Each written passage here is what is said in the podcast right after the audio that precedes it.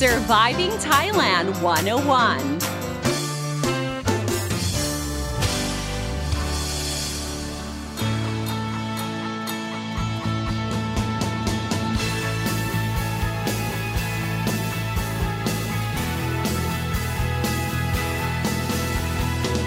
Hey guys, thank you so much for tuning in to Surviving Thailand 101. I'm your host, Fidon Sini, here to break down helpful tips and advice so travelers and expats can have a fantastic time here in Thailand and avoid common cultural faux pas. Well, guys, whenever we talk about Thai food on our podcast, it's always about street food, right? I mean, we've actually never ever talked about, you know, specific restaurants. And there are so many great restaurants dominating the ever changing food scene in Bangkok, especially ones that have gone to win, you know, the most coveted Michelin stars. But for this episode, I want to focus on the old school restaurants with presence here for generations after generations, not only setting the food scene from the past to present, but you know, setting the gold standard. And what's interesting, guys, when I was doing my research, I came across the world's oldest restaurant. It's actually from Madrid, Spain. Okay, and it's called Restaurant Botín, and it was found in 1725 and holds the Guinness World Record for being the oldest restaurant in the world.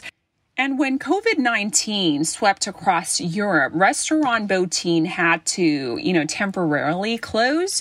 And, you know, you could argue, you know, why didn't they do delivery to ride the COVID 19 out? But, you know, with establishments like this, I think you kind of need to, you know, be there to experience what it offers, right?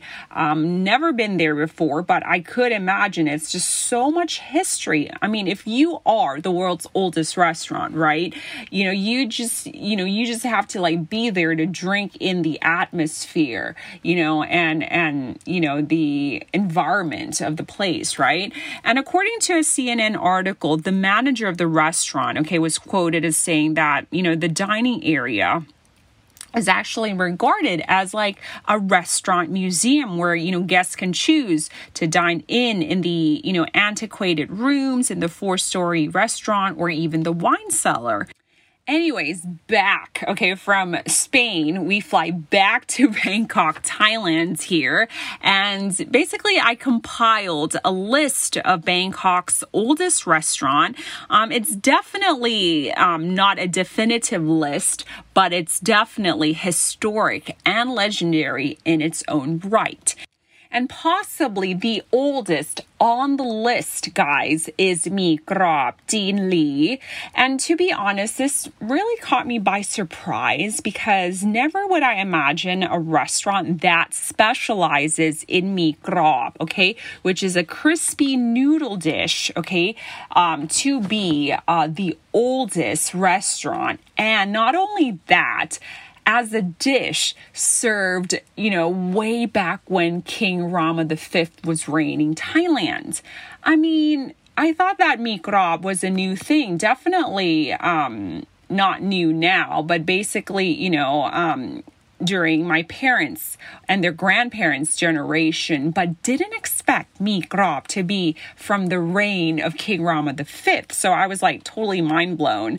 So uh, krop, okay, guys, is crispy noodles that are stuck together by a thick congealed sauce. Okay, and this sauce consists of palm sugar, tamarind, and it's also mixed with, you know, dried shrimps, garlic, chives, and chili. So basically, you can say that the sauce acts like the glue that holds everything together. And the texture, it's very crispy, and you also have that, you know, the glue, quote unquote, glue which is sweet and sour and and tangy as well because you know the base is tamarind.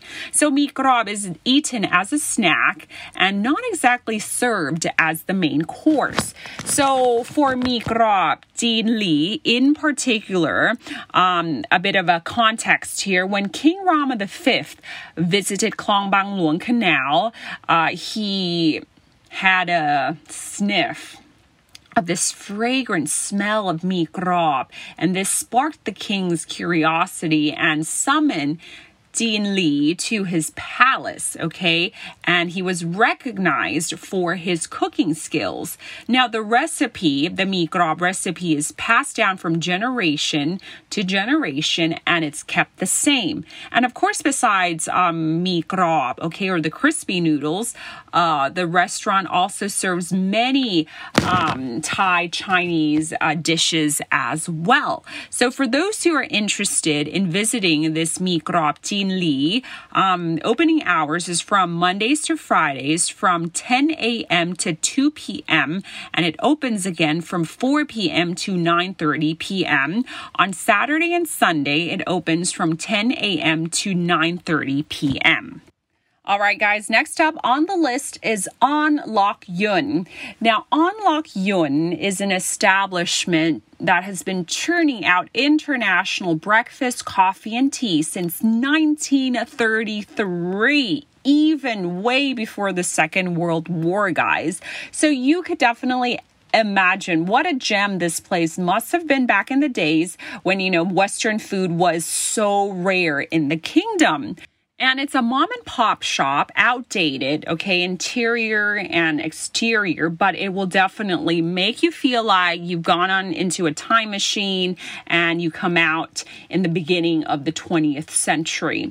So, some of the popular dishes include the breakfast set, okay, the Western breakfast set, which includes eggs, ham, sausage, bacon, and Chinese sausage as well, or known as gunqiang. And there's Thai coffee or kafe boran and this bread, okay, drenched in Thai egg custard sauce or sangkaya, okay, or kaya, okay, if you guys are familiar with um, kaya toast with influence from Malaysia, Singapore, then you will definitely love the Thai custard, um, the, the bread with Thai egg custard sauce or kanom pang sangkaya. That's what we call in Thai, all right? And opening hours for On Lok Yun is from 6 a.m. to 2:30 p.m.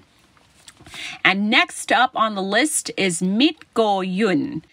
And Mitgo Yun is a family run establishment located in the Sao Chingcha subdistrict serving Hainan influenced food since 1966. Now, the founder, whose name is Go Yun, worked with food since the reign of King Rama V. Um, the restaurant currently serves Thai, Chinese, and Western food as well.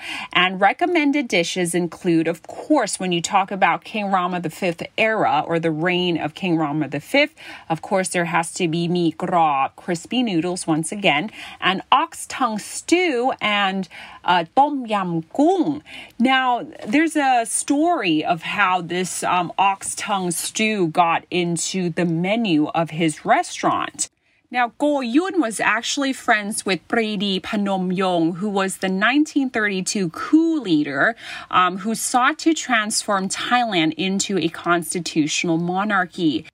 So before um, Prithipa Phnomyong went into self exile, he was one of the few in Thailand who had a chance to study abroad, and in his case was in France. And he came back and he shared his food experience with Go Yun, and that's how the ox tongue stew came to be. So if you guys are interested, opening hours are from Mondays to Fridays.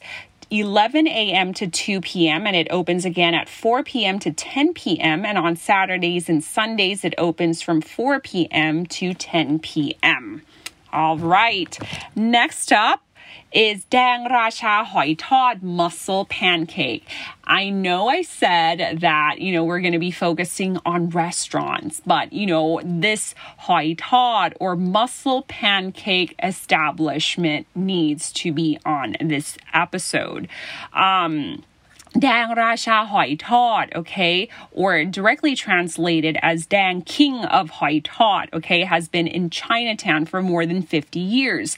Now, the owner, whose name is Mr. Dang, is the family's fourth generation to run this business. However, his ancestors before that has been making Hoi Tod for more than 80 years. So, a total of 130 years. Isn't that insane? Uh, Dang Racha Hoi Tod offers both oyster and mussels omelet pancake. Um, as I mentioned before, it's located in Chinatown, Bangkok, and it's minutes of walk from Wat Mangkon MRT station and Yaowarat Road. So Dang Racha Hoi Tod opens from 9 a.m. to 2 p.m., but it is highly recommended that you go earlier because by noon they would have sold out. Okay, so definitely something that, you know, worth is worth you waking up and queuing up. All right, Dang Racha Hoi Tod. And if you guys are wondering what what this like omelet fuss is about, so basically Hoi Tod is is uh, directly translated as fried mussels, but specifically it's a mussel omelet cake. Um, and you eat that with uh, chili sauce. Very, very good and it's making my mouth water. Um, okay, so that was the Hoi Tod business. Now let's talk about gimpo, kao tom pla, or gimpo, soft boiled rice with fish. Now, this is actually a Chinese dish, right? And you're wondering, you know, it's so uninteresting, so bland. But, guys, it's a legend. This place, Gimpo Khao Tom Pla, is a legend, especially in the Charoen Krung area. It's also been featured in the Michelin Guide Thailand as well. And for something that is just, you know, so uninteresting, so dull, and so bland, what is the big fuss or what is the big deal, right? Plenty, guys. First of all, the recipe has been around for more than 70 years. In addition, the fish, okay, that's the sea bass, grouper, and pomfret. Um, it, it's sourced from Bangkok's biggest fish market. So you can expect, you know, great quality fish meat being used. And the broth itself is made from pork and fish bones, which creates this, you know, natural, natural sweetness. So you can imagine how long they have to um, boil um, these bones into broth, right? And it's eaten with fresh blanched fish, and the cherry on top is not cherry, but it's actually garlic chips that's sprinkled on top of the tom or the soft boiled rice. So, oh my goodness, it's so fragrant. It's just so, so yummy. You know, it's just bursting with flavor, okay? All sweetness from all the bones and the juices from the fish meat. And of course, uh, no MSG required, okay? So, highly recommended. I've been there before, and you would be surprised at how many luxury cars, you know, drive to the establishment to eat there. So it, it's it's been around for so many years, and of course, this extraordinary dish comes with a price tag. So it starts from 150 baht it's quite expensive, but I think it's worth it. Anything that's, you know, that has to do with, you know, great quality seafood is worth the buck, right? And it's open daily from 6 p.m. to midnight. All right. All right, guys, I hope you enjoyed this episode of Surviving Thailand 101. Please do stay safe and don't forget to sanitize and take care of yourselves. I'm Don Sinikritiyah Pimon Pon. Sawadee ka.